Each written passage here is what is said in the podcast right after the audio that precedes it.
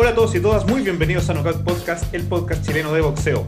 Desde la esquina neutral los saludo Diego El Ruso Aravena. Me acompaña en la esquina azul nuestra estrella en el peso crucero, Matías El Tigre Torres. Matías, ¿cómo estás? Bien, bien, mucho gusto, contento de estar aquí junto a ustedes nuevamente. Y en la esquina roja, la figura del peso supermediano, Jaime El Mito González. ¿Qué tal, Jaime? Muy bien, muy bien, gracias. Empecemos de inmediato con la acción. Tenemos muy fresquita la gran pelea del fin de semana entre el Canelo y Billy Joe Sanders. Y para empezar a entrar en terreno, vamos a darle el pase a Matías, que nos tiene que contar quién es el Canelo, cómo se construyó la figura de este supercampeón del mundo. Matías. Bueno, solamente para dar un contexto, ¿cierto? Lo que es Canelo, en el año 1990, 18 de julio para ser exacto, nace Canelito, es el menor de ocho hermanos, de los cuales una es mujer, bien, y siete son hombres. Ellos tienen un récord Guinness, ¿cierto? Como, como mayor grupo familiar participando en competencia, de los cuales, de estos siete hombres, ¿cierto? Cuatro son ganadores.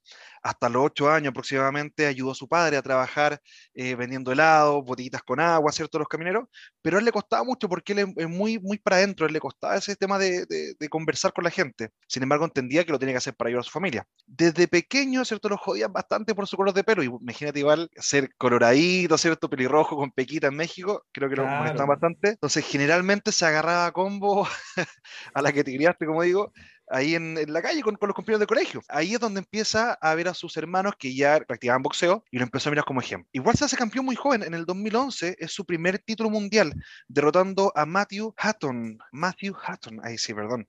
Meses después obtiene el título de Super Welter. Ahora, en el 2013 pasa algo súper loco pierde con Floyd Mayweather.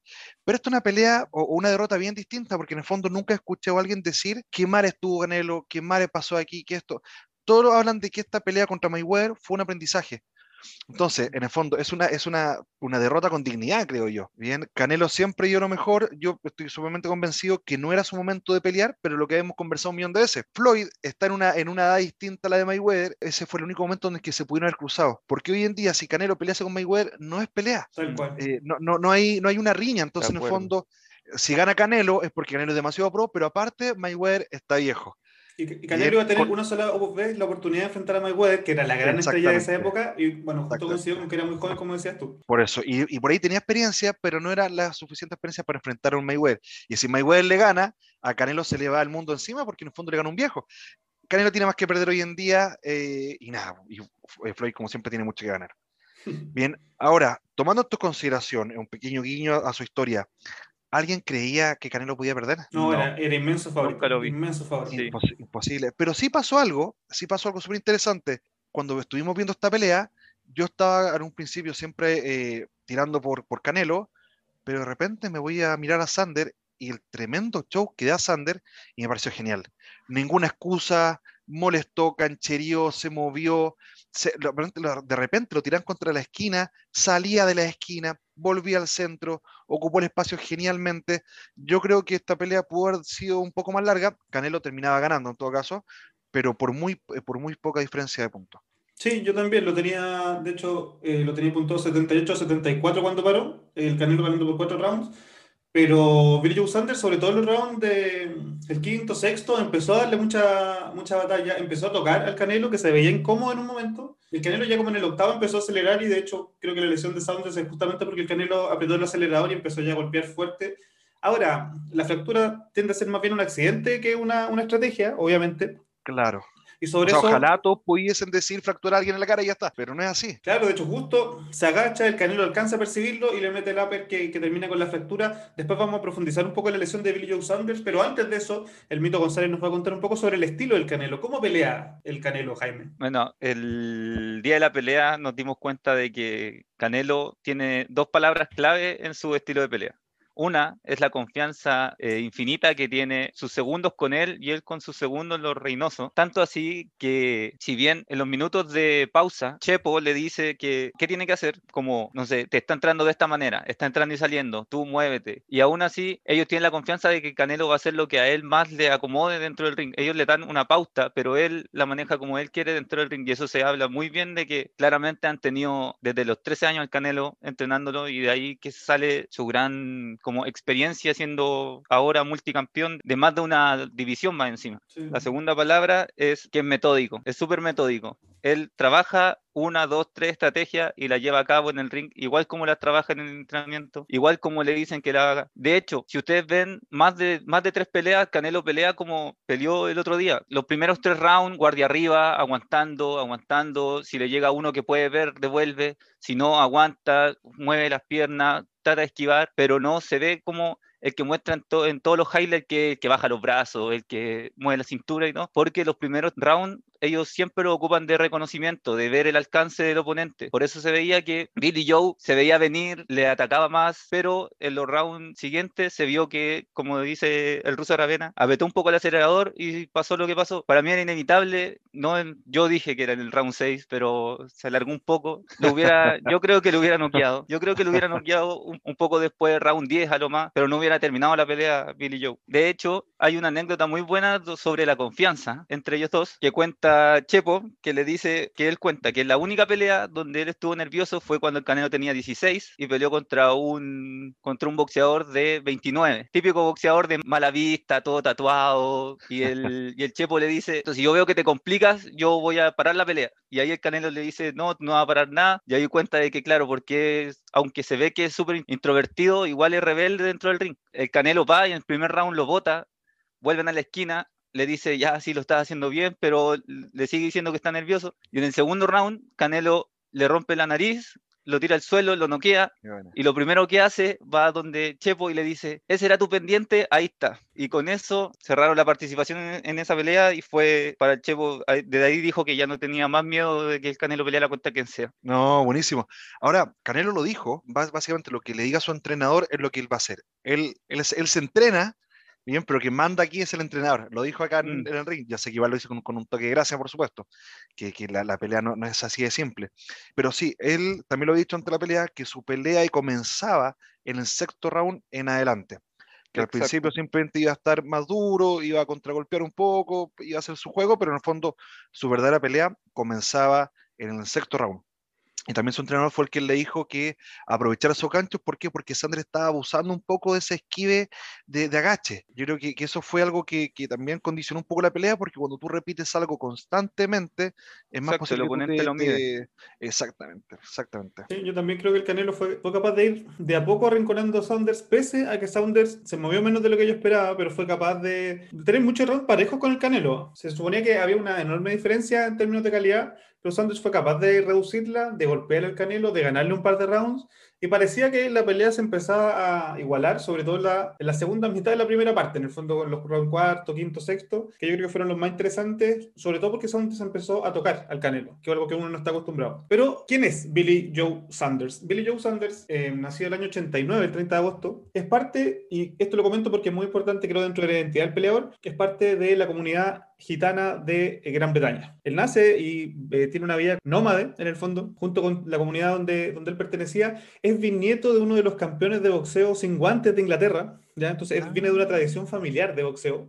Eh, y Billy Joe desde muy joven empieza a practicar boxeo. ¿ya? De hecho, es campeón europeo de juvenil del 2007, es campeón europeo ya de adulto del 2008, participa en las Olimpiadas del 2008 con solo 18 años y consigue la medalla de plata en el peso welter. Entonces, desde muy joven ya había muchas expectativas sobre Billy Joe Sanders, porque él tuvo una carrera amateur espectacular. De hecho, el 2009, ya con la medalla de plata de Beijing 2008 en su pecho, debuta como profesional. Y el año 2014 tiene una primera gran pelea, una pelea decisiva, que es contra Chris Eubank Jr., que todavía pelea y que todavía sigue siendo reconocido. Eh, Chris Eubank era en ese minuto uno de los contendientes principales para pelear por el título en algún momento de la WBO y tiene esta como eliminación contra Saunders. En el fondo el que ganaba esa pelea iba a poder disputar una, un título mundial de la WBO. Y Saunders le gana a este que era como el prospecto favorito de los ingleses en el peso medio y a partir de ahí empieza a tener opciones al título mundial. Y en 2015, frente a Andy Lee, gana su primer título en el peso mediano, ojo. Después hace tres defensas, una de las más reconocidas contra David Lemieux, que también lo derrotó a través del puntaje en 12 rounds. Y ya en 2019 da el salto al peso supermediano y consigue el título también de la WBO. Eh, ahora en el peso supermediano consigue dos defensas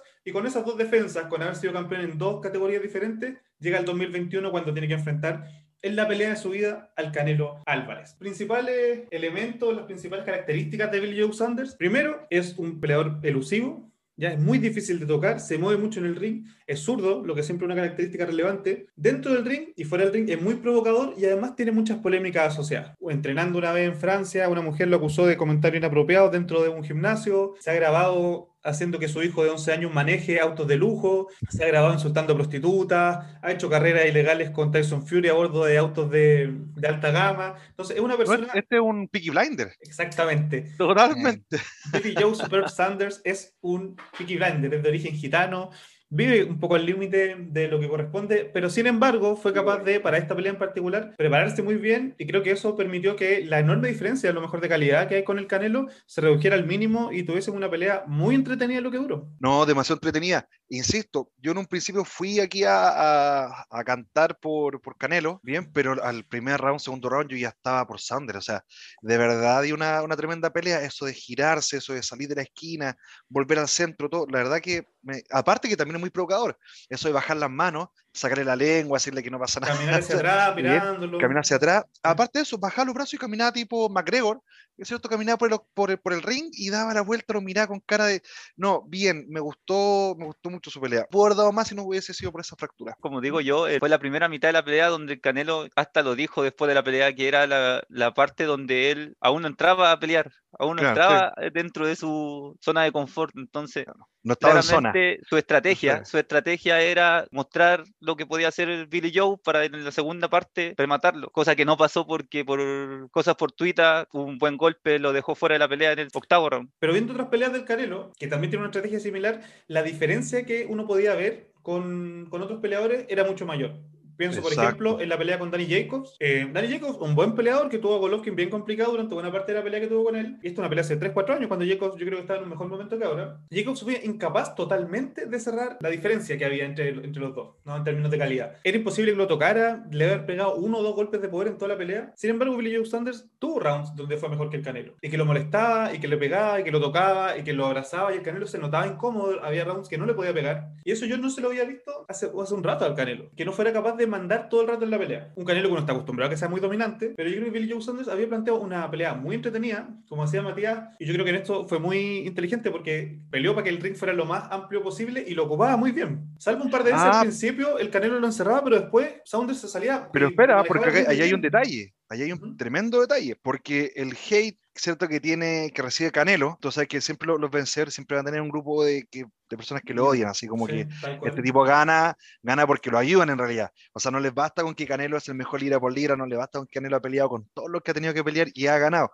No, siempre hay un tema acá. Siempre dicen que es el Canelo quien negocia su pelea y quien pone las condiciones. Y está bien porque él es el ganador, él no, no tiene que dejar que los demás negocien, si eso es su beneficio. Como en esta pelea es Sander quien elige el tamaño del ring y elige uno bastante grande para poder moverse bien a todo lo que él puede dar. Pero aún así, aún así, yo creo que durante esta semana vamos a escuchar hacia Canelo de que fue casi una pelea arreglada porque no hay cómo darle gusto a, a la gente. Es cierto, es cierto, y Billy Joe Saunders presionó todo lo posible por generar las condiciones más apropiadas para él, lo consiguió y pese a eso, el Canelo logró mucha superioridad en la pelea. Estaba ganando las tarjetas antes de fracturarle el, el pómulo. De hecho, la información más reciente que tenemos, que la, la comentó el periodista de The Athletic, Mike Coppinger, dice que extraoficialmente la lesión que provocó que Billy Joe Saunders se retirara del combate con Canelo fue una fractura múltiple del hueso orbital. Es decir, eh, y esto lo dice Eddie Hearn, el dueño de Matchroom. En el fondo, lo que le pasó a Billy Joe Sanders es que el hueso que le cubre o que le protege el ojo eh, explotó. Tiene múltiples fracturas y está, iba a ser sometido a cirugía para que se lo reconstruyan. ¿Ya? Entonces era simplemente imposible que, que Billy Joe Sanders pudiese seguir porque esa fractura le podía generar el riesgo de perder el ojo. Cuando conectó, el Canelo se vio que no, siguió, no, no lo siguió arremetiendo después de que lo vio lastimado, sino que lo esperó. Y cuando Billy Joe levantó la mirada, se le veía el ojo inflamado a los tres segundos. inmediato, entonces sí. se, not- se notaba. Y después, cuando terminó el round, se vio que cuando lo revisó el doctor ya tenía cerrado completamente el ojo, no podía, no podía seguir. Tal cual, una lesión complicada y que le puede poner en riesgo la carrera si es que no tiene un, un descanso apropiado y bueno, y una, un operatorio con mucho descanso. Va a ser complicado ver a Billy Joe Sanders en los cuadriláteros de vuelta pronto. Con esto damos por cerrado el primer asalto y pasamos al primer sparring de la temporada con nuestro primer invitado, Camilo Zamora.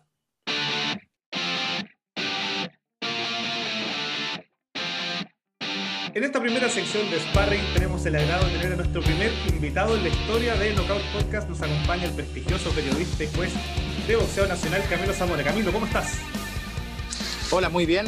Eh, muy contento de estar con ustedes y agradecido también de, esta invitación. Me gustan mucho los, espacios de, donde se puede hablar de boxeo, que es un deporte que, me apasiona, que amo y que, de verdad le, dedico prácticamente mucho, mucho tiempo, mucho tiempo porque es una, verdadera pasión y es algo que también me lo he tomado con, con, profesionalismo porque también lo siento que es un, es un, trabajo, además de una pasión. Genial, Camilo. Te queríamos partir preguntando a propósito de la pelea de ayer, ¿no? tan famosa entre el Canelo y Billy Joe Sanders. ¿Qué te pareció la pelea primero y después empezar a, pensar a la altura de qué grande está el Canelo y si ya podemos hablar de uno de los más grandes de la historia en el caso del mexicano?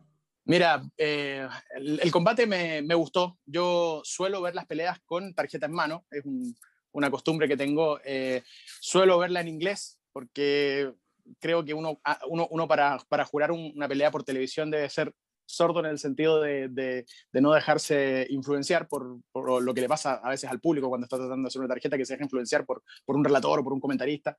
Eh, por ende, llevé una, una tarjeta que creo que estuvo bien, bien equilibrada, bien balanceada con lo que sucedió en el ring. Eh, el combate me pareció que fue entretenido, fue una entretenida pelea, eh, fue una pelea muy distinta a las que veníamos viendo del Canelo en, en, eh, las últimas oportunidades.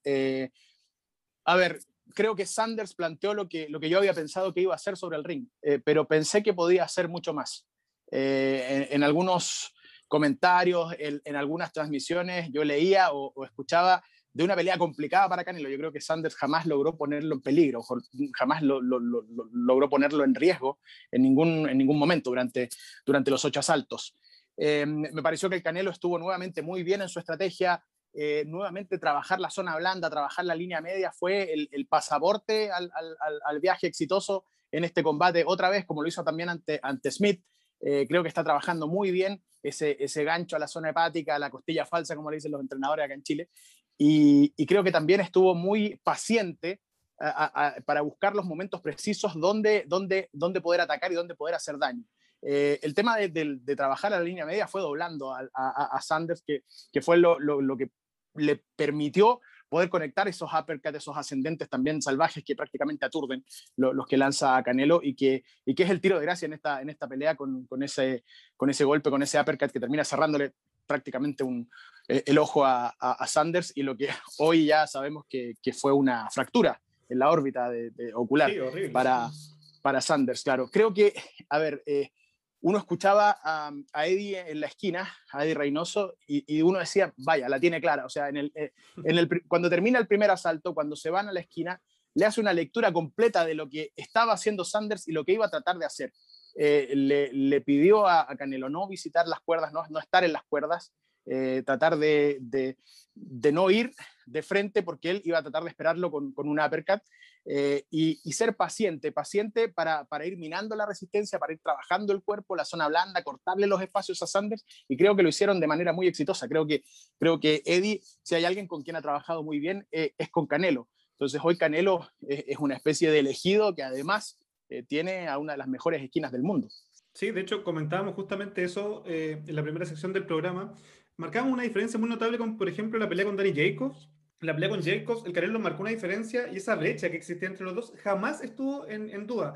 Yo sí creo que eh, Billy Joe Sanders en algún asalto por lo menos pudo hacer su estrategia. Le ganó uno o dos rounds al Canelo, pero el Canelo tiene esa capacidad de dominar las peleas, de plantarse en el centro del ring. El, el que se le ponga al frente tiene que adaptarse a él. Y eso eh, tiene como un, dominio del ring muy, muy particular. Con eso que dices, eh, tienes mucha razón, porque mira, hay un, un colega con el que hablo siempre argentino, me decía, mira, vamos a ver si, si Sander saca a la derecha, vamos a ver si Sander conecta a la izquierda, vamos a ver si Sander bailotea como lo hace con el resto, porque él tenía la teoría también de que todos los rivales llegaban a enfrentar a Canelo y terminaban adaptándose a Canelo. O sea, finalmente, eh, eh, como, que, como que a todos les ha costado poder hacer su libreto, poder hacer lo que, lo que ellos plantean siempre en el ring. Ahora, por ejemplo, lo que tú mencionabas, en mi tarjeta le di el primero y el quinto a, Sanders. ¿ya? El primero porque Canelo lo estudió, trató de sentirle la mano, y en el quinto porque fue para mí el, round donde, donde vi al Sanders que, que, había ganado sus últimos combates, donde vi al Sanders que, que se plantó, que ocupó bien la superficie, que logró moverse.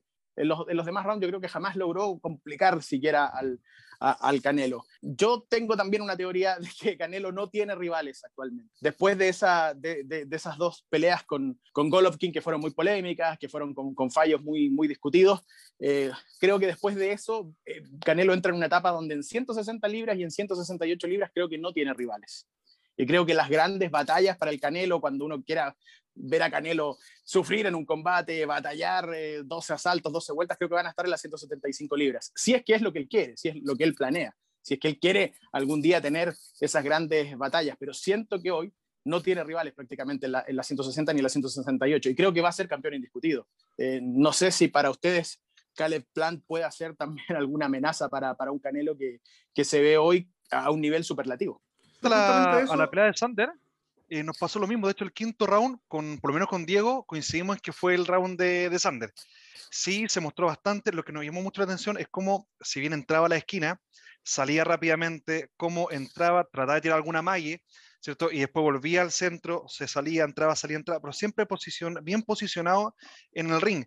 También consideramos que fue un ring bastante amplio, que fue también para eh, favorecer a Sander, eh, y también para que no digan que Canelo es el que está eligiendo todas las condiciones de la, de la, pelea, que cuando escuchamos a los comentaristas en México, siempre se habla de que Canelo es quien pone las condiciones, que Canelo casi, básicamente que tiene el tema eh, arreglado. Como que no bastase que le ha ganado a todos los que le ha tenido que ganar y que en el fondo ya no es culpa Canelo lo que tú dices, no tener rival. En el fondo en su categoría no tiene rival y tendría que quizás subir de categoría para enfrentarse con otros monstruos, porque en su categoría no hay nadie que ladre más fuerte que él. Claro, y, y esa es la pregunta. Eh, ¿Es culpa del Canelo eh, porque a, veces, a, veces yo veo que la, gente cuestiona mucho un boxeador que yo quiero ser consecuente. ¿ah? Yo lo vi yo lo vi perder la, primera con, con, Golovkin en mi tarjeta. ¿eh? Yo luego lo vi empatar la segunda. Eh, pero efectivamente, bueno, a él, a él en Las Vegas le dieron, le dieron un empate y, le dieron el segundo, el segundo combate, la segunda pelea. Pero luego de eso, por eso te digo que yo lo divido en dos etapas a este Canelo. Luego de, de, esa polémica con Golovkin, prácticamente no tiene rivales. El tipo ha trabajado muy bien.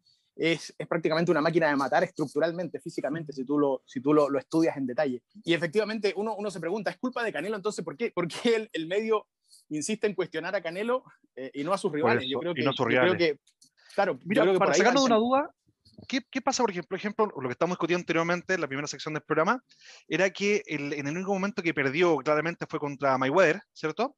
Que sí. también sea porque Mayweather estaba en un top totalmente distinto a lo que era, a lo que era Canelo, si bien Canelo venía muy grande, eh, por ahí la diferencia de edad, la diferencia de experiencia, tampoco había otro momento donde se puedan encontrar. No había otro momento en la vida, porque si hoy en día pelease Canelo con Mayweather, no, o sea, no, no se daría en realidad. Es imposible. No, claro, entonces, claro. pero también Canelo también era muy joven, entonces no era culpa de él, sino que la historia no permitió que se juntaran, en un, o sea, los lo astros básicamente nunca se alinearon para que puedan pelear claro. en una igualdad de condiciones.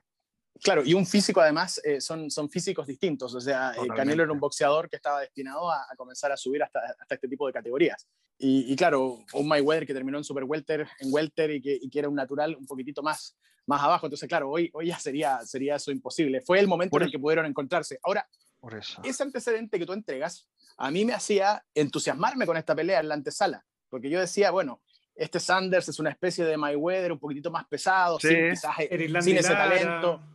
Claro, un claro. claro, sin, sin, ese talento y sin esa defensa perfecta de Mayweather, pero, pero eso era lo que tanto me entusiasmaba para esta pelea. Pero estaba también esa encrucijada que me comentaba mi colega y me decía, bueno, pero vamos a ver si, si ese Sanders es el que se para frente a Canelo, porque, porque él, bueno, Sanders, él, él, está, Sanders estaba, muy, estaba muy acertado en eso.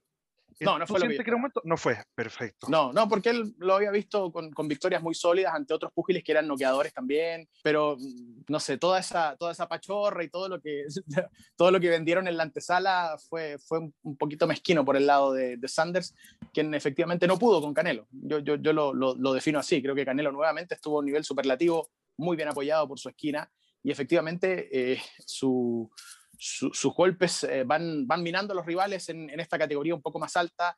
Eh, no, no, es una, una, división donde él va a noquear así como, como, lo, como lo hacía en mediano, como lo hacía en otras divisiones, pero efectivamente su poder está, eh, su mano es muy pesada, sus golpes aturden y van minando de a poco a, a, a sus un rivales. desgaste continuo.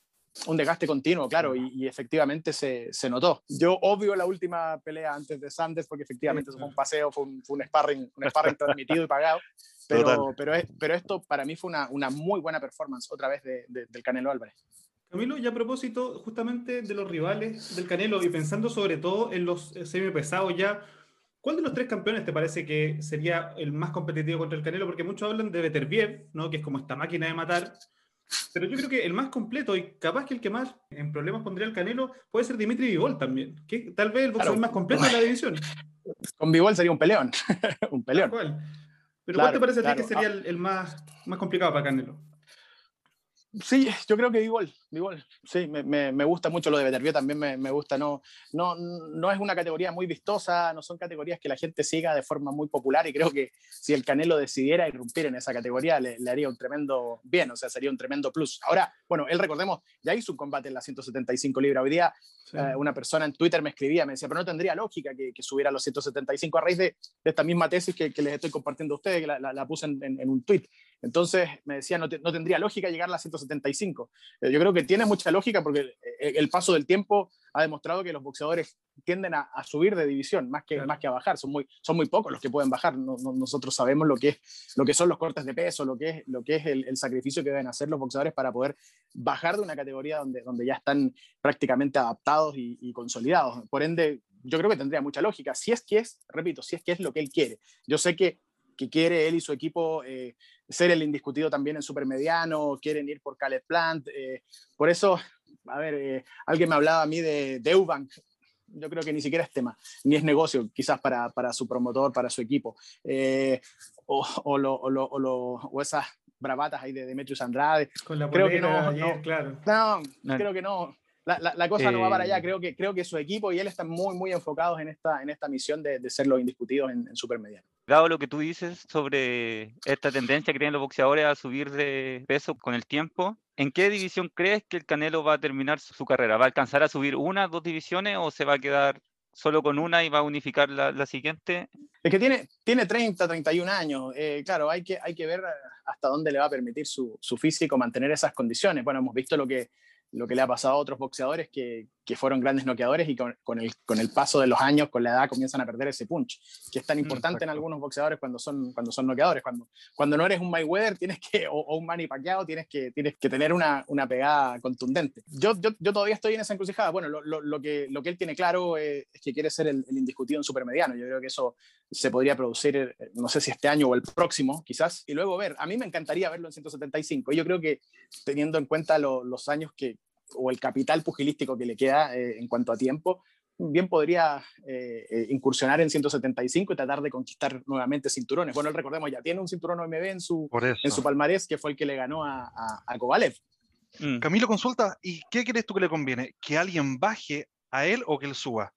Porque a mí me queda la sensación de que si alguien baja para pelear con él, van a decir, no, que el tipo perdió por el corte de peso. Y van a empezar a encontrar más excusas. Quizá él mira, yo no sé si también se tenga que seguir justificando si él es un campeón indiscutido, pero siempre va a tener gente que va a estar como detractor y si alguien baja para pelear con él, van a decir, bueno, pero si peleó con alguien que se está desmayando en el camarín. Claro, ¿Qué, claro, Ahora, bueno, pero él, él, él, él, siempre le gusta pactar mucho los pesos y esas cosas, pero, pero me pareció que ah, lo que hizo ante Kovalev fue algo bien, bien, bien verosímil en todo sentido y, y, y donde logró verse superior a un, a un, monstruo, un supercampeón también de, de, de, esa división. Quizás en un momento ya donde, donde estaba más entrado en edad, donde estaba quizás sin esa, esa pegada tan, tan contundente, pero, pero creo, que, creo que lo hizo bien. A mí me, me, me pareció muy valiente por parte de Canelo lo que, lo que hizo en aquella oportunidad. Y me pareció muy valiente también esto de subir a supermediano, donde, donde Canelo se encuentra con, tipo, con tipos muy altos, eh, que, que, no sé ¿quién, quién, más en la historia enfrentaba a tipos tan altos, Tyson, no sé, alguien, alguien que, que se enfrentaba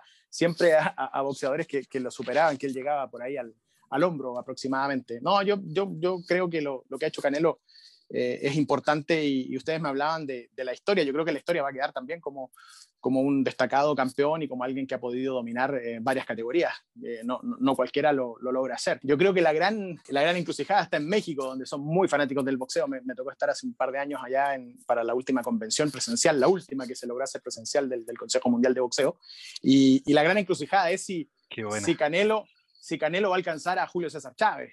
Eh, es, ahí donde está, donde está la, la encrucijada de los de los mexicanos con, con, con este ídolo del, de todos los tiempos. del boxeo, del boxeo. Claro, el ídolo de todos los tiempos para ellos, el más grande mexicano para ellos, Julio César Chávez, y, y este Canelo que, que está construyendo también su, su, propia historia. Hablando justamente de eso, de, lo, de, los boxeadores históricos, te quería preguntar justamente sobre tu experiencia viendo boxeo a nivel nacional. Si ¿Mm? has visto o tenido alguna deleite de ver algún boxeador chileno que tenga capacidades de, ser, de llegar a ser un estandarte chileno dentro del boxeo mundial.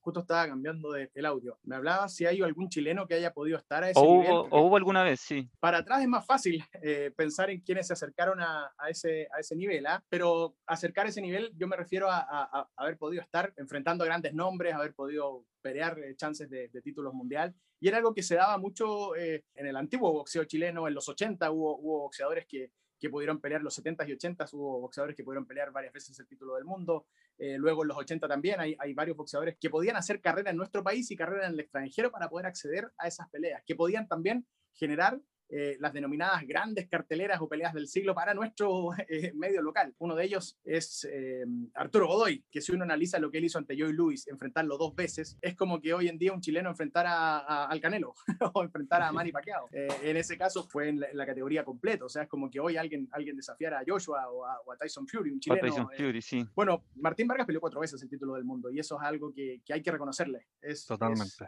Es, él, él, enfrentó además en una época de grandes campeones en su división eh, Miguel Canto, Betulio González. Eh, yo al único que sacaría de ese, de ese pedestal es a Bushiken, porque efectivamente con, con, el tiempo, con el paso del tiempo, hubo otros boxeadores que hicieron la, la misma denuncia que hizo Martín en, en su momento.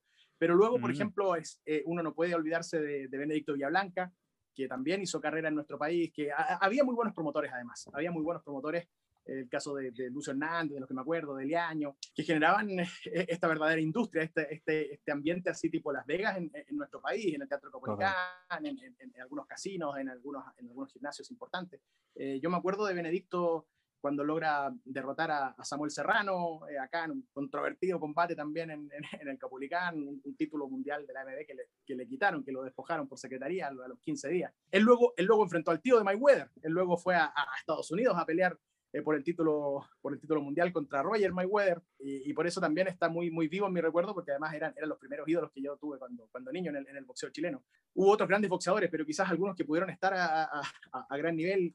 Eh, me acuerdo Cardenio Ulloa y me acuerdo de Benito Badilla, también es imborrable en, en mi mente porque ellos protagonizaron una gran rivalidad en la categoría gallo que, que culminó con, con, dos combates que fueron también como la pelea del siglo en ese entonces para nuestro país, con una tortuga de Talcahuano llena para ver una pelea de dos boxeadores nacionales y luego con un gimnasio Sokol en Antofagasta lleno también. Ambos fueron campeones latinos, ambos, ambos hicieron todo el recorrido, pero, pero los dos pudieron disputar eh, el título mundial, eh, el, el, Benito contra Leo Cruz eh, en Centroamérica y, y Cardenio con, con, Richie Sandoval, que estuvo muy cerca, tuvo, tuvo en la lona a, a, Richie Sandoval, a un campeón del mundo, y luego él pierde por, por nocaut técnico. Y luego con el Jíbaro Pérez, que es de lo que quizás algunos más se acuerdan, porque fue una pelea de la Tortuga de Talcahuano que transmitió Canal 13, y donde sí. fue muy superior el Jíbaro Pérez, que, que, era un tipo de 23 años, que fue un tremendo campeón mexicano, además uno, uno de tantos los que tienen los, los, los mexicanos, y que fue muy superior a un, a un Cardenio Ulloa que ya estaba más, más entrado en años. A ver, y, y uno puede uno tiene que sí o sí reconocerle a, al gran Carlos Cruzat lo que, lo que consiguió también. Quizás no en una, en una mm, entidad tan importante eh, como, como son las cuatro grandes, pero sí en una emergente AIB en ese entonces, la Asociación Internacional de Boxeo, donde incluso ranqueaba Oscar de la Hoya.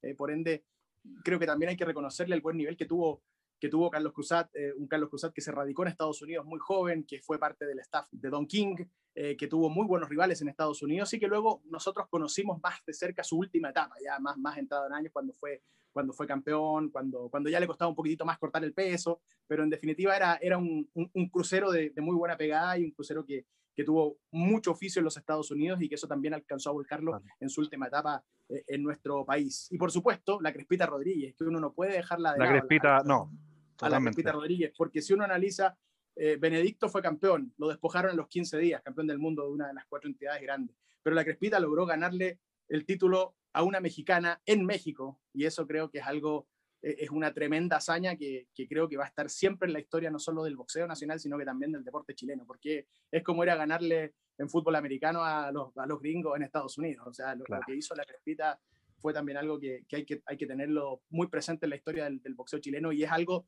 también a destacar. Tú me hablabas quiénes podrían haber estado a ese nivel de grandes carteleras, de grandes nombres, de grandes títulos. Yo creo que los, que yo recuerdo, por lo menos, eh, son, ellos, son los, que, todos los que te nombré recién.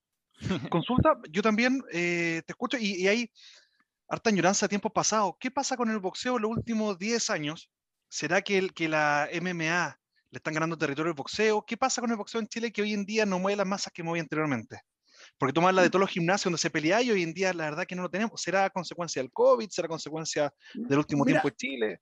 Mira, el, el, boxeo estaba muy bien ¿ah? antes, del, antes del COVID. Yo creo que, que venía con un envión, un envión muy importante, y no solo en el boxeo profesional, porque yo, yo, yo lo separo, yo, yo, estoy hace muchos años en el boxeo profesional. Creo que el, boxeo amateur hoy vive otra, otra realidad, que lamento hoy lo que vive el boxeo, el boxeo amateur en nuestro país.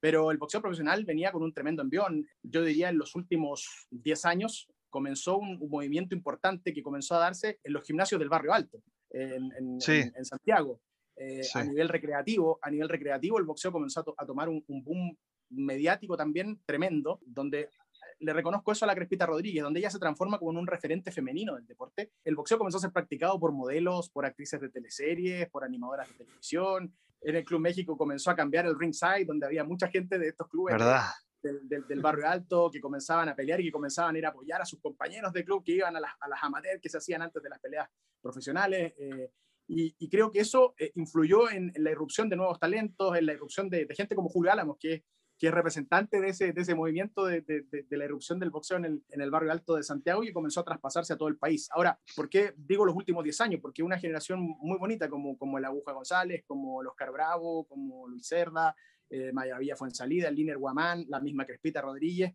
le comenzaron a dar el Pato Lucas Sánchez, le comenzaron, a, dar, sí. le comenzaron a dar vida nuevamente al boxeo después de una etapa bien oscura, eh, con transmisiones en, en, el cable, eh, con, con, La Cuarta, con algunos otros medios también escritos, eh, siempre apoyando al, a estas veladas, a, a estos, a estos emergentes boxeadores chilenos.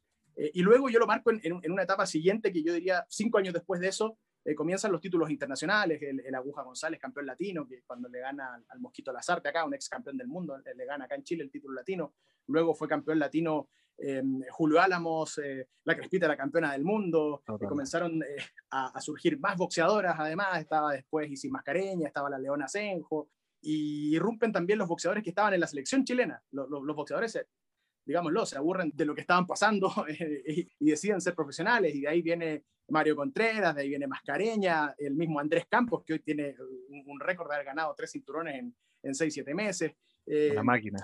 Luego, eh, no, solo, no solo Vive Deporte y Canal Cedora, quienes transmitían boxeo, luego entra TVN, entra Canal 13, por eso te digo que venía muy bien el boxeo. Eh, peleas en el, en el Capulicán, peleas en el Casino Monticello, se hicieron siete, ocho eventos en el Casino Monticello con un nivel de producción tremendo. O sea, creo que lo, en el último tiempo lo más parecido a, a, Las Vegas o, a las grandes carteleras ha sido lo que se ha producido en el, en el Monticello y lo que hicieron también en el Sopol de Antofagasta con la Crespita y la, y la Tencay Tsunami. No sé si se acuerdan cuando defendió su título mundial acá en, Chile, en Antofagasta. Creo que el boxeo venía muy, pero muy bien. Eh, lo del casino creo que era tremendo, porque el casino Monticello le devolvió al boxeo, lo, lo devolvió al, al, al, sitial donde alguna vez estuvo, que eran las grandes arenas, que era con mucho público. Me recuerdo haber visto un, lleno prácticamente total cuando enfrentó González a Moloney, a uno de los hermanos Moloney en el, en el Casino Monticello. Creo que en esos 10 años se logró recuperar algo de lo que se había vivido en el boxeo anteriormente. Esta nostalgia.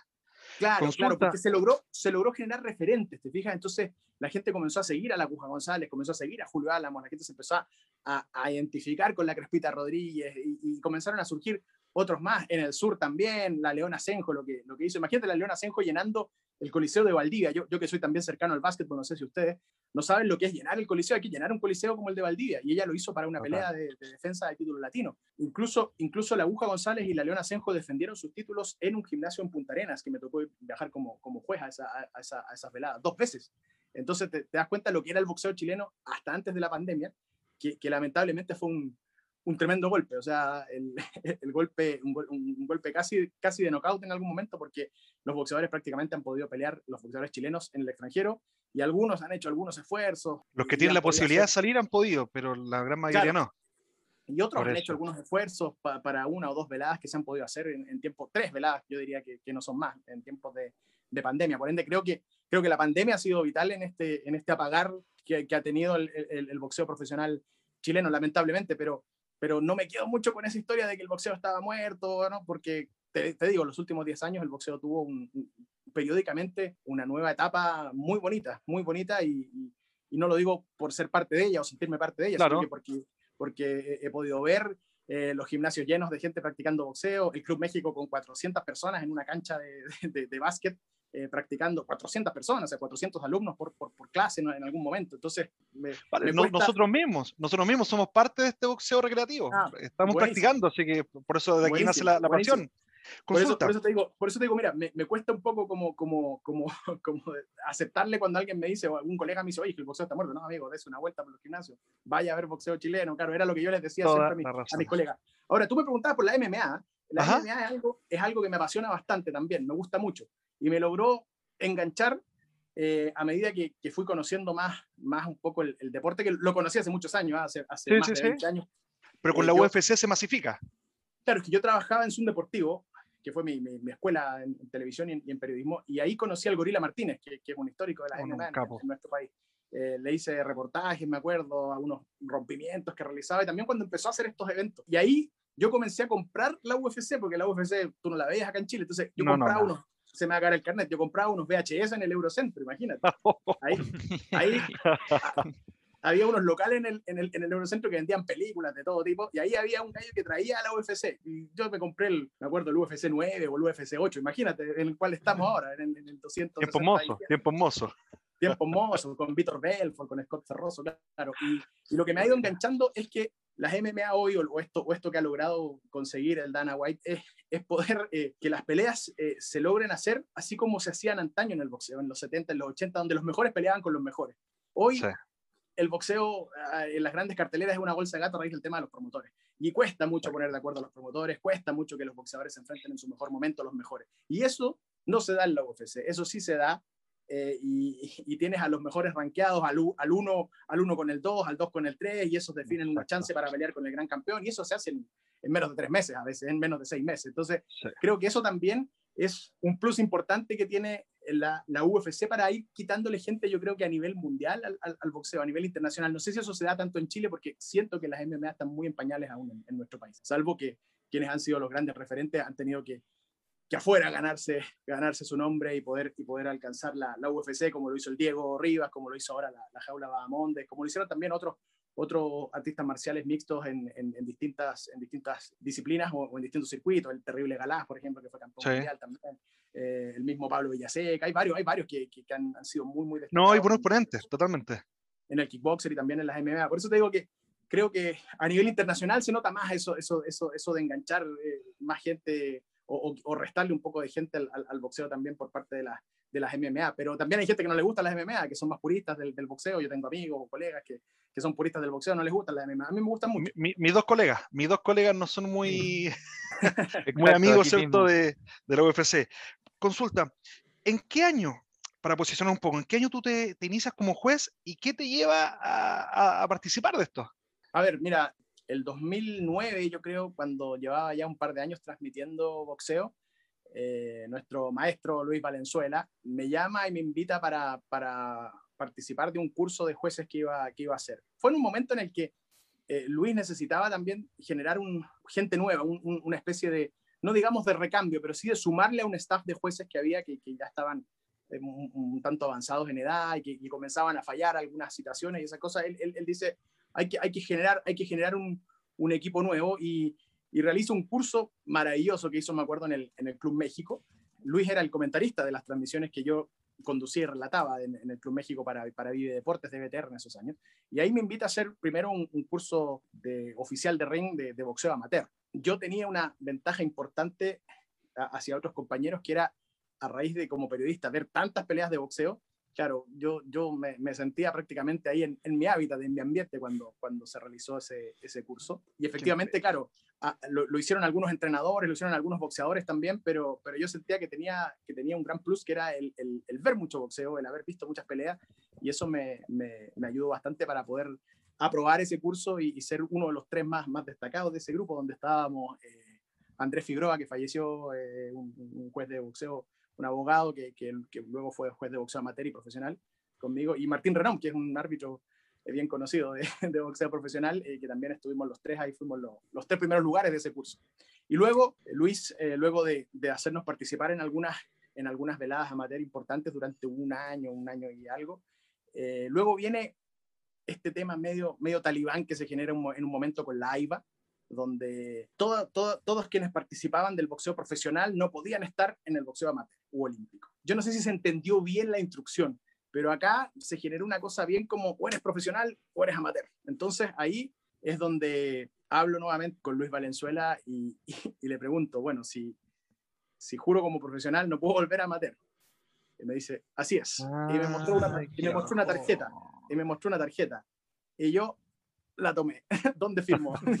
y, claro. y hubo otros colegas que dijeron, no, no, gracias, porque yo quiero ser árbitro de un nacional o quiero, o quiero jurar un nacional o, me, o, me, o, sueño con alguna vez arbitrar o ser juez de los Juegos Panamericanos. Claro, y, y se entiende, pero claro. yo, a mí siempre me gustó el boxeo profesional, entonces estaba enfocadísimo en que quería hacer una, una carrera eh, para poder llegar a ser, a ser juez de, de boxeo profesional. Y Luis Valenzuela me, me dio esa oportunidad y, y, estoy muy agradecido. De primero cuando él me invita a ser parte del boxeo desde este lado, de, de, de ser oficial de ring, y luego también cuando realiza el, el curso profesional, que, también fue, fue, otro, es otro bonito recuerdo que tengo, que también lo hice con, con muy buenos eh, amigos y, hoy son amigos, en ese, en ese, momento fueron compañeros de curso, luego eran colegas, eh, uno, uno de ellos es árbitro y el otro falleció, como, como les mencionaba anteriormente, que, había optado también por ser juez como, como yo, y, y de ahí en adelante ha sido una, una, linda carrera, no yo ya, ya perdí la cuenta cuántas son las peleas que tengo juradas. Ahí en, en, cuando, uno, cuando yo me busco en BoxRec, ahí aparecen todas mis, mis peleas profesionales eh,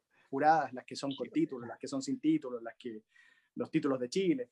La, las primeras, mira, a mí me tocó, mi primera pelea como juez de boxeo profesional fue con la Crespita Rodríguez. Ah, bueno. Ni más ni menos. Imagínate. Tremendo de haber sido la segunda pelea de la Crespita Rodríguez como profesional. Y luego he tenido experiencia hermosa de estar en, en, en, títulos latinos, en títulos, bueno, títulos de Chile, títulos latinos, títulos sudamericanos. Y me tocó estar en México en, en una velada de Cancún Boxing para ser juez de un título de esos silver, de estos plata que, que, que generó el, claro. el, el, Consejo Mundial de Boxeo entre el, el, que lo ganó el Torito Tut. También otra experiencia de verdad eh, inolvidable en esa época del, del, mundo anterior donde se podía viajar, así que también es Por otro eso. de los... De los ser parte recuerdos. de la pasión que uno tiene de ser genial. Claro, no solamente tener una pasión, sino que participar y, y, y, tener también decisión dentro de la pasión que hay. No, claro. Eso claro, está súper bueno. Pero aparte también eh, eh, entender muchas cosas que uno a veces ve por televisión. O sea, cuando, cuando fuimos a México con, con Luis Valenzuela, que, que es el, el, el, presidente de la Comisión de Boxeo Profesional de Chile, eh, más, más otros jueces y árbitros que tuvimos en, en Cancún, te juro que lo, nosotros, bueno, ellos que, que, que, que, tienen más experiencia, Jorge Tripo y Luis Valenzuela, ellos, ellos ya conocían de convenciones, ya conocían de, de, de este ambiente, pero para, para el resto eh, logramos abrir demasiado nuestra mente, nuestra visión de lo que es el negocio del boxeo eh, eh a nivel internacional, eh, de lo que son estas grandes carteleras, de lo que son estos grandes promotores. Me acuerdo que pudimos conocer al Pepe Gómez de Cancún Boxing y a, y a grandes promotores. Yo, yo, tengo incluso una foto con Don King, que la tengo, no, aquí tengo Mohamed Ali, pero la tengo en otro, en otro cuarto. Qué tremendo tremenda foto, fotazo, porque de verdad era uno de los grandes promotores que uno veía por televisión cuando era, cuando era niño. Lo, logramos conocer un montón, de, un montón de detalles y un montón de cosas, de cómo se trabaja además. Yo, yo el, el día que fui juez de, un, de, un, de, ese título Silver, me di cuenta que, que no son solo eh, el, el, supervisor, los tres jueces y el árbitro, hay, hay oficiales de ring que están en los camarines, que se preocupan del vendaje, que se preocupan de, de, de, supervisar un vendaje que debe cumplir con ciertas normas, con ciertas reglas. Hay otro oficial de ring que está luego en el rincón de cada boxeador para ver que todo claro. lo que está haciendo en el rincón sea permitido, sea legal. Eh, de verdad, hay, hay un, un layout eh, muy entretenido el día previo, eh, cuando se hace el pesaje, donde los boxeadores son todos los boxeadores son profesionales en una, en una velada profesional en, en el extranjero hay un stand donde firman el contrato, hay otro stand donde hacen la revisión médica, hay otro stand donde se toman las fotos, hay otro stand donde te entregan la ropa, hay otro stand donde a, a, a los cornerman les entregan eh, la vaselina, el agua, todo lo que ellos pidieron para, para ese día, porque todos que nada, venga que nada venga contaminado ni que se pueda prestar para malentendido. Nada, que nada. Que homenaje ilegal ni claro. nada. Entonces te das cuenta, a, aprendes muchas cosas que acá quizás las sabíamos netamente en teoría o las aplicábamos de alguna manera eh, a la, a la chilena. No, no, no, la aplicábamos más a la chilena y dentro de los recursos que hay, que tenemos, porque Perfecto. efectivamente también a, un- a un promotor acá en Chile no le puedes exigir que haya ocho oficiales de ring trabajando en un, en un evento. No, no, no da. Claro, eh, entonces por eso te digo que, que es una de las lindas experiencias que, que también sumo como, como juez de boxeo profesional y como varias más, y, y la, camaradería, la camaradería que se genera, somos en la Comisión de Boxeo Profesional de Chile un, un equipo muy, muy, muy unido además, los, los más jóvenes con los más experimentados, eh, de verdad eh, hay, hay un, un muy bonito ambiente y además es un grupo muy, pero muy profesional. Eh, yo te diría que los, los jueces de boxeo más profesionales y más capacitados están acá en Santiago. Está- y es así, están en Santiago porque son los que, los que se han preocupado de hacer muchos cursos, de capacitarse y, y de hacerlo constantemente. Ser juez de boxeo es entrenar mucho tu, tu ojo, tu criterio, el, Sí. el- el- el cómo entiendes el deporte, porque una cosa es, es ver el deporte y otra cosa es entenderlo, entender cómo es. Eh, Y por ahí hacer de, de tripas corazón. estilos. Por ahí también ¿Mm? hacer de tripas corazón, porque en el fondo quizás si alguien te emociona mucho, tampoco uno puede caer en darle punto porque te emociona, porque ahí- te No, no, es que- inspira, no es que- sé. es que un juez de boxeo profesional no puede. eh, No puede, por emoción. eso. Tienes que ser sordo. eh, tienes, que, tienes que de verdad bloquear los estímulos de- del exterior. O sea, eh, tú tienes que estar 100% concentrado en, en lo que están haciendo ambos boxeadores, porque ellos han dado lo mejor. eh, Claro. Y se han preparado para dar lo mejor. Entonces tú en esa silla también tienes una gran responsabilidad. Tú no puedes cometer una injusticia. Y se están fajando además- adentro, o sea, se están Porque dando. además, porque además eh, una injusticia en el boxeo ya no se puede remediar porque los fallos no se pueden revertir. Entonces, por eso la responsabilidad es muy, pero muy grande. Y hay que además saber que, que va a haber críticas y, y poder aguantar las críticas, porque si no te tienes que dedicar a otra cosa. O sea, tienes que, tienes que hacer, como dices tú, de, de- de tripas corazón y tener la, la- el corazón de... de- de- Como de caballo carrera. y- claro, y, y- y alma de santo, como dicen por ahí, como decía el Amazon. Qué buena. Y a propósito de, de esa, de esa responsabilidad, Camilo, muchas veces nosotros nos hemos preguntado, bueno, ¿qué valoran los jueces cuando, cuando ponen los puntos efectivamente? Porque ayer hicimos por primera vez el ejercicio de ir puntuando cada round, llegamos a un resultado más o menos similar al de las tarjetas de- 78, de Canelo 74. Saunders, claro, pero también hemos visto peleas como, no sé, el Chocolatito González con Claro. la Estrada, donde uno ve a un juez por lo menos que está muy disparado. Pasó con la primera del Canelo con Golovkin. que También hubo un juez que puntuó algo totalmente alejado de la realidad. Entonces, en tu experiencia como árbitro sobre todo, ¿cómo uno puede entender lo que ven los árbitros en las peleas? Porque a veces uno no, no logra entender esos puntajes. A ver, mira, bueno, el- en el caso mío, yo, yo soy juez de, de boxeo profesional, no, no, no he estado nunca sobre el ring. ¿ya? Eh, yo, soy, yo soy juez, y por ende es ahí donde está el, el ojo, son los que están en el ojo del huracán usualmente, son, los, son los, los, los jueces. Mira, hay que entender que el boxeo es un deporte de apreciación, aunque suene un cliché, y, por algo hay tres jueces, ¿ya? Los tres están en distintos lugares del ring, por ende también la gente no cree, pero efectivamente eh, tú ves cosas distintas de- de- dependiendo de donde tú estés. Y hay gente que me dice, pero ¿cómo si yo? Y claro, pero cuando, cuando todos vemos la misma transmisión de televisión, vamos a ver lo mismo. ¿ya? Pero, pero al, estar en distintas ubicaciones de- del ring se puede dar. El tema es que efectivamente, claro, a veces uno dice, oye, hay, hay, dos, hay dos tarjetas muy, muy, muy, muy equivalentes, muy similares, y hay una, y hay una disparada, claro. Es ahí donde nosotros eh, internamente decimos, bueno, se le arranca un poco la tarjeta, decimos cuando, cuando a veces a- analizamos en, en- en la interna. Pero, pero mira, lo más importante es que tú tienes que tener muy bien los criterios claros a la hora de evaluar un, un- un- un round. Recordar que, que cada round es una historia independiente. Da lo mismo lo que pasó en el primero, lo que pasó en el anterior, da lo mismo. Te tiene que dar lo mismo quién es el campeón, quién es el retador, quién es el que tiene más proyección, quién es el favorito del promotor, o quién es tu favorito o el que tú le tienes más cariño. Todas esas cosas tienes que dejarlas de lado. Respetar los estilos, o sea, entender que el que hace más daño es el que va a ganar un, un round, ¿ya? Que no siempre el que está más, más morado es el que hace más, más daño, o sea, el que, que ha recibido más daño en un, en un asalto, ¿ya? El que tiene más cortes a veces no es el que, el, que, el que va perdiendo o el que hace menos daño, porque a veces el corte puede haber sido producido por un cabezazo, ¿eh? ¿Te fijas? O sea, Claro.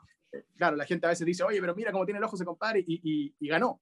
Mm, Pero no es tan así, o sea, round a round se escribió esta historia en, en- en las tarjetas. Eh, ¿Te fijas? O sea, da Claro. lo mismo si el tipo buena. tiene un corte o tiene un, un moretón en su, en su cara. Lo otro importante, yo te hablaba de respetar los estilos, de entender que hay, hay púgiles que, que buscan el golpe de calidad, eh, el golpe noqueador, y hay otros que pelean con volumen de golpe, hay otros que son mucho más técnicos, que no tienen quizás una gran pegada.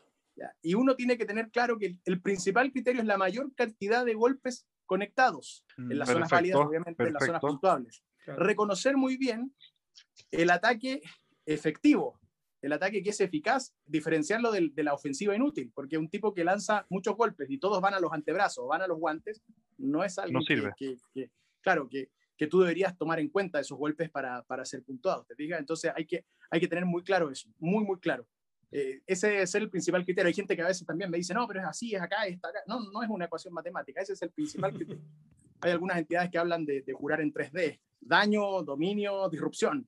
Pero claro, ah, buena. Daño, daño, y dominio eh, es, es, importante, pero, pero, pero eso también se traduce en daño, la mayor cantidad de golpes conectados. Y por ende, cuando hay pocos golpes hay que estar muy, pero muy atento. Y luego respetar los estilos también. Hay tipos que son más bien defensivos, que pelean a la contra, pero a veces logran conectar mayor cantidad de golpes que el que sí. ha lanzado 15 o 20. Y eso es así. Entonces, por ende... Dice que el que más no, ataca más recibe también. A veces puede ser, pero, pero en este caso eh, bueno, ayer vimos a un Canelo que fue el que más atacó y fue el que más logró conectar. Bueno, sí, sí. Canelo es Canelo. Claro, es que, es, que que, es que, por eso te digo, respetar los estilos, eso es súper importante. ¿no? Y cuando uno dice, chuta, sabes que se pegaron 5 y 5, ¿qué hago? Ahí tienes que, el dominio, ¿quién fue el que dominó el ring? ¿Quién fue el que estuvo Perfecto. más dispuesto a la ofensiva? Mm. Eh, ¿Te fijas quién fue el, el que ahí, ahí, en ese otro criterio ejerció la superioridad? Ahí también puede ir tu criterio. El análisis se va vez, abriendo según el caso. Perfecto. Claro, claro, pero, pero, pero esa es la gran, eh, en el fondo, el, el, criterio de tener muy, pero muy en claro. Y lo mm. otro es, el round es desde la campana hasta la última, porque hay, hay algunas personas que le toman mucha importancia a la segunda parte de un asalto o a esos 10 segundos finales como sí. para decidirse. Y eso también es donde se puede cometer una injusticia, porque un tipo quizás dominó la, la, la mayor parte del el asalto, pero quizás en los últimos 10 segundos no lanzó golpes así como desesperado y, y, eso no significa que él no, no termina ganando, ganando el round. Y tomando, tomando eso de lo que hablas tú de los estilos, ¿a ti cuál te acomoda más puntuar dentro de una pelea? Es que sabes que quizás eh, los árbitros tienen como sus favoritos, porque ellos como están sobre el ring, claro, a veces les gusta que, que los boxeadores sean más limpios en ese sentido, sin muchas mañas, y ellos, le, ellos hablan más de, de ciertos estilos, ciertas actitudes de los boxeadores. Uno desde abajo no puede tener un estilo favorito porque tú tienes que evaluar lo que está sucediendo en el momento, ¿te fijas? Entonces mm. uno tiene que estar muy, muy atento a lo que está pasando. Y uno tiene que estar muy, muy atento con máxima concentración porque hay veces, por ejemplo, en el boxeo femenino, a veces se ha dado en algunas peleas donde uno va un minuto y medio, recordar que los, los rounds femeninos son de dos minutos, no, minuto. y uno dice, oye, aquí van uno y uno en golpe. Entonces te fijas, y, y hay que estar demasiado eh, concentrado porque a veces un golpe puede hacer la diferencia en una tarjeta y eso es un round que, que, que, va para una de las dos boxeadoras o para uno de los dos boxeadores. ¿Te fijas? Entonces, claro, no, como, como juez no hay un estilo así que, que, que, uno pueda tener que te acomode para jurar, porque tú tienes que jurar lo que está pasando. Entonces, es, es esa tu, tu, realidad en el fondo. ¿Mm?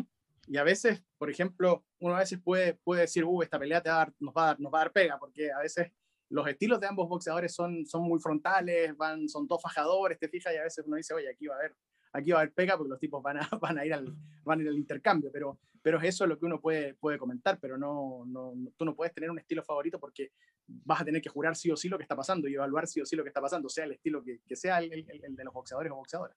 ¿Te das cuenta? Mm, claro. Comprendo, sí. Claro. Ahora, tener muy claro también eh, los reglamentos, porque a veces hay gente que dice, mira, es que el boxeador cayó, pero estaba ganando el round. Claro, pero el consejo internacional que te dan es que cuando un boxeador cae es un 18. ¿Te fijas? Eh, entonces, perfecto. hay que tener claro también ciertas cosas. Lo, los organismos grandes para las peleas de títulos eh, tienen algunas diferencias en sus reglamentos, pero prácticamente casi siempre son, son, son lo mismo. Pero, pero como te digo, no es, no es llegar y jurar, hay que, hay que prepararse, hay que saberse muy bien los reglamentos, hay que entender muy bien el deporte y, y, y poder aplicar ese tipo de, de, de, cosas que aprendes luego a, a la hora de, de jurar, de, estar eh, ahí en una silla y con esa, con esa responsabilidad. No es fácil no es fácil, de verdad, créeme, créeme que puede, puede verse muy fácil, pero no, no, no es así, requiere, requiere preparación y requiere también que, que no solo la preparación de, de, del reglamento, sino que además lo que te mencionaba, tú tienes que, que ser sordo al momento de la pelea, tienes que estar eh, con una máxima concentración y como te decía, todo el round vale, todo el round es importante, hay gente que, te reitero, le da mucha importancia a la segunda parte del round para poder decidir. O, o ¿Y alguna vez no, no se te arrancó un no se te arrancó un, uy, qué buen combo, o algo así, que, que alguien lo pueda escuchar, algo que, uy, qué tremendo lo que hizo. O uno tiene que no. estar como una, como una tumba, así como... No, no, no, no, es que ahora mira, yo, a mí me, me, mis amigos me, me molestan un poco porque yo tiendo a, tiendo a seguir la acción con, con mi cuerpo cuando estoy jurando y, y- y a veces puede verse un poco divertido en el sentido que, claro, yo estoy aquí y el, y el- el tipo se mueve, se me cruza el árbitro y yo tiendo a agacharme para, para, para, para seguir viendo la acción, ¿te fijas? Porque, porque tu concentración tiene que ser máxima. O sea, yo digo, estoy, estoy jurando una pelea de boxeo y me puedes quemar con un cigarro y te juro que no te voy a pescar hasta que suene la campana Qué buena. hay que estar, tienes que estar impertérrito, tienes que estar totalmente concentrado en, en- en la pelea, porque tu responsabilidad es muy, muy importante, es muy grande. Camilo, para ir cerrando este sparring, te presentamos la, la sección de cierre, se llama El Conteo. Son seis preguntas que te vamos a hacer. Preguntas cortas, respuestas cortas, parto yo. Y te pregunto por Ya. una película de boxeo. Uh, es que me gustan mucho. me gustan mucho, pero ¿sabes cuál es mi favorita? Que no ¿Mm? es tan tan de boxeo, pero sí, Snatch, Cerdo de Diamante, me encanta. Perfecto, Perfecto Snatch, para, muy para buena. Billy Joe Sanders, más Un- encima. Un boxeo medio ilegal ahí, ¿ah? ¿te fijas? Un, Sí. un boxeo medio oscuro me, me- me encanta. Se Perfecto. nos va mi turno y yo te pregunto un boxeador actual. ¿Pero en qué sentido? ¿Un boxeador actual El que boxeador guste. que a ti te guste de actualidad. A, a nivel mundial o solo Sí, Chile? no, a Mundial. nivel mundial, mundial. No, Manny Pacquiao.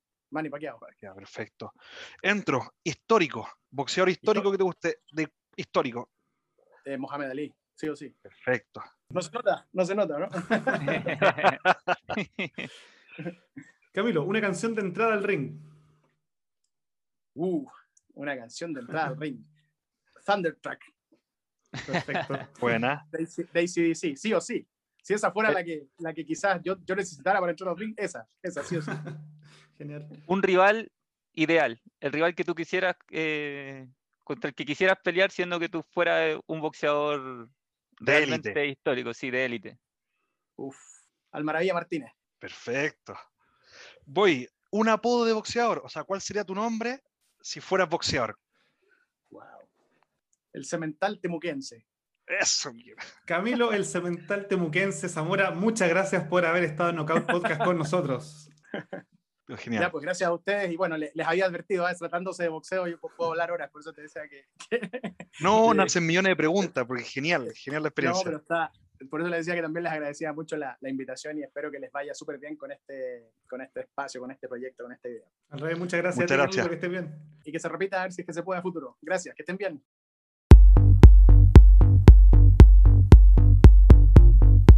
La última campana vamos a cerrar el programa recordando nuestros pronósticos de la pelea de Canelo con Saunders. Eh, el Tigre, Matías Torres, dijo que Canelo iba a ganar por un knockout técnico en el tercer o cuarto asalto. Jaime, el Mito González, dijo que Canelo iba a ganar por un knockout técnico en el sexto asalto. Y yo, el ruso Diego Aravena, predije una victoria del Canelo a través de las tarjetas por decisión unánime. Como bien pueden ver, ninguno de nosotros acertó con nuestros pronósticos.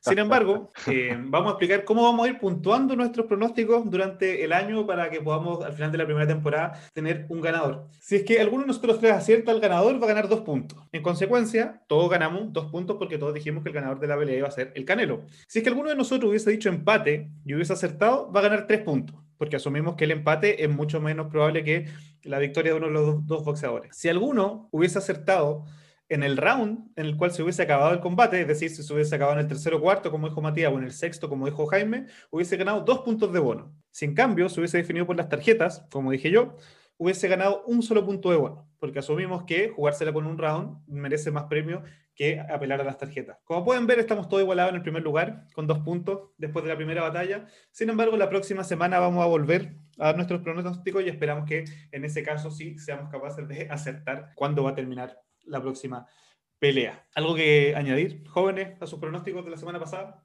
Yo creo que si hubiera acelerado un poco antes el Canelo, hubiera sido, si no hubiera sido parce- parte de su estrategia empezar a boxear en el sexto round, hubiera logrado llenar mis expectativas y yo estaría siendo puntero. Pero no se da a conocer públicamente la estrategia de un boxeador antes de la pelea, entonces sorprende un poco, sorprende un poco que te diga, yo lo esperé y yo dije que mi pelea iba a empezar en el sexto round con mi segundo y fue así y me duró un round desde que yo pasé un cambio. Sí. Eso es lo único que tengo que Yo- decir. Yo creo que estoy contento de no haber acertado, porque la verdad que yo pe- pe- esperaba que entre el tercer y cuarto round ganase por nocaut o por desgaste de materia Canelo.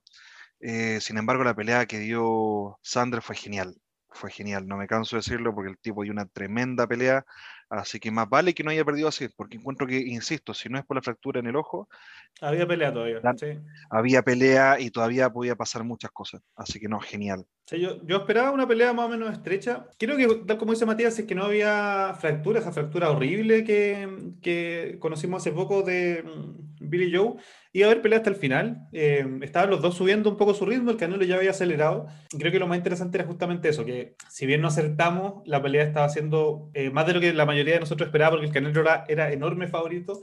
Y Billy Joe Sanders estaba haciendo la pelea de su vida, eh, tal como todos esperábamos. Así que lamentable la lesión, lamentable que no haya podido terminar, pero, pero bueno, un éxito también para el Canelo que, parece que no tiene rivales en esta categoría. Y vamos a ver cuándo se puede oficializar la pelea con Caleb Plant, que le permitiría al Canelo ser el campeón unificado ahora de los supermedianos. Y por qué no especular que, que el último salto que le queda y llega hasta los semipesados, que ya sería una batalla espectacular también con, con quien sea, si es que llega a haber un campeón unificado en los semipesados también. Yo hablando de eso, creo que este es el punto de categoría de zona de confort del Canelo. Si bien le ganó a todos en las categorías de abajo, yo creo que ahí sufría mucho el tema de- del control de peso. Y esta yo creo que es su, es su peso ideal. Por eso se ve que ahora la última pelea ha sido tan superior a todos sus demás rivales. Porque él no tiene que tener la fatiga de tener el peso bajo para poder subir la noche antes de la pelea. Él ahora se mantiene siempre en este peso Pero ojo que No igual ha, ha ido subiendo de peso en la medida en que ha ido envejeciendo también. pues, O sea, como yo siento que ha sido relativamente natural la progresión en el peso del Canelo, porque el Canelo era más bien delgado en las primeras peleas, cuando uno lo ve cuando perdió con Mayweather, cuando le ganó a Irlanda Lara, por ejemplo. Pero en la medida en que ha ido pasando el tiempo y va subiendo de categoría, bueno, se va engrosando, pero da la impresión de que no es que sufriera cuando joven, sino que era justamente como en la trayectoria Su natural de los boxeadores. Como una etapa, totalmente. Claro, sí, cuando hay que tomar consideración, puede ser. Haciéndose más grande. tiene 31 años, así que la Es verdad que es un lolo. Sí, nosotros tuvimos, nosotros tuvimos el mismo, la misma evolución en nuestra contextura física, yo creo. Sí, yo me excedí un poco, pero bueno.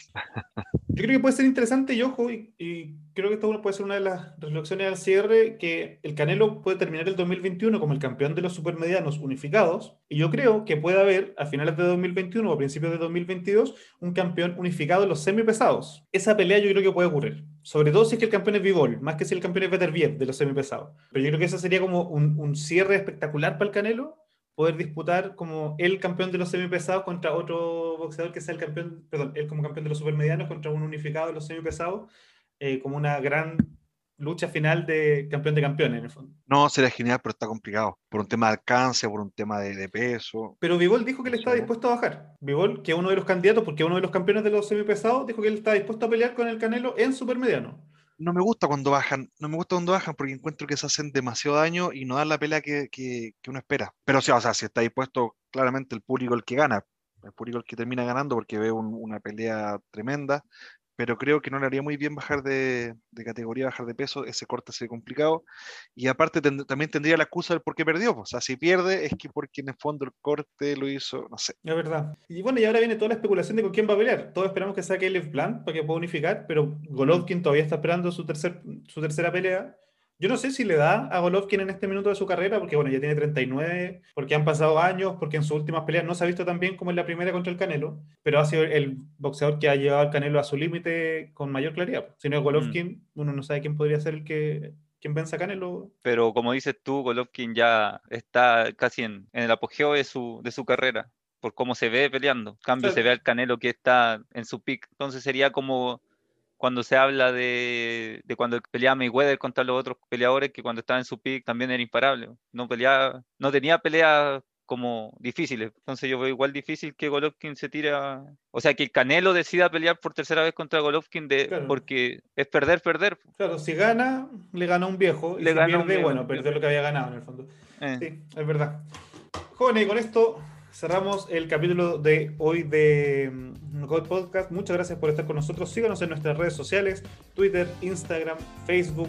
Eh, tenemos un canal de YouTube también donde vamos a tener eh, contenido exclusivo para YouTube, perfiles de boxeadores, anticipos de las peleas, pronósticos, entre otras cosas. Pueden escuchar en Spotify, en el mismo YouTube. Tuvimos nuestro primer entrevistado el día de hoy, nuestro primer sparring con Camilo Zamora. Esperamos tener muchos invitados más durante esta primera temporada de Knockout Podcast. Muchas gracias por estar ahí, Matías. Muchas gracias por estar ahí, Jaime. Que estén muy bien. Muchas gracias a todos y saludos a quienes nos escuchan. Un abrazo. Nos vemos la próxima semana.